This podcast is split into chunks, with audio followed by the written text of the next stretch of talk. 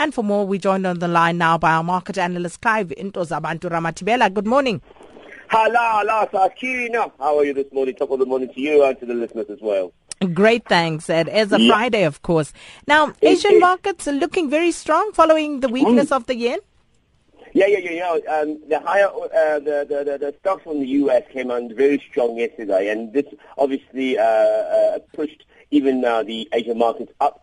As the dollar gained strength, we saw the yen starting to lose its traction again. And every time that yen goes down, it supports most of the businesses, obviously, because there's more in the dollar for them because they export a number of things to the Americas. So that's what's created this new surge of the Asian market. It advanced uh, uh, by about 0.7%. The, that is the MSCI Asia Pacific Sakina. Um, if you look at the oil collapse into a bear market has been exacerbated by the Saudi Arabians and Iraq. Obviously, we're talking about OPEC there, the three largest members of them, who have continuously pumped oil despite the fact that the demand is not there. So very, very good chance, I suppose. You can call it. Uh, everybody's preparing for the uh, this weekend when Japan is obviously going to the polls.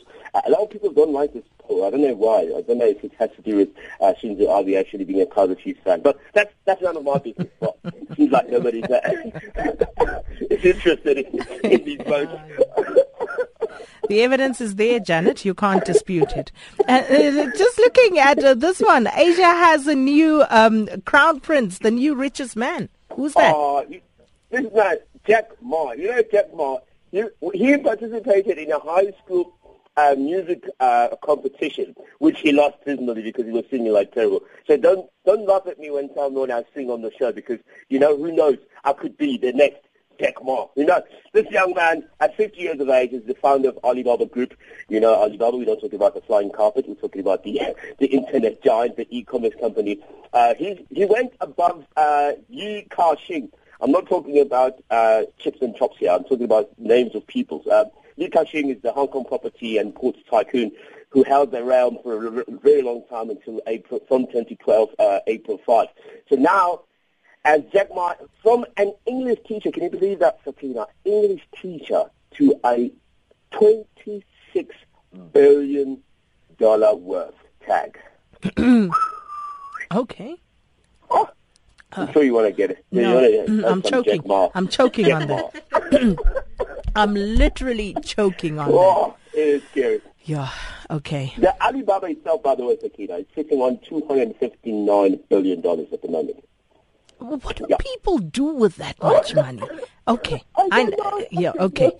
Uh, just, you know, everybody is abandoning me. Janet is yeah. going, V's yeah. going, Martin is going, everybody's going. So, uh, okay, do you have some tips uh, for them to consider over the holidays?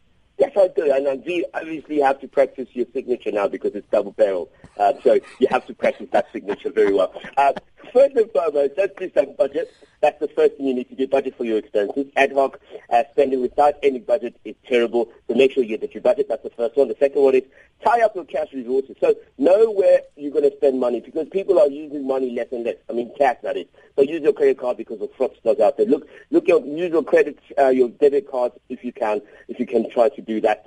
Prepare a gift list. That's always important at least know who you're going to give the gift. Uh, Sakina, uh, I'm hoping that I'm in that list, obviously. Uh, yeah, so prepare this list when you do that. And then be a smart shopper. Don't be like my aunt who goes into the shop and looks at the price and sees this is this milk is one rand shorter than the cheaper than the other one from the other store and leaves the shop and goes to that and buy that milk. When he sees the sugar that milk, then he comes back to this side. The sugar is cheaper on this side. Oh, I don't want to shop with my aunt.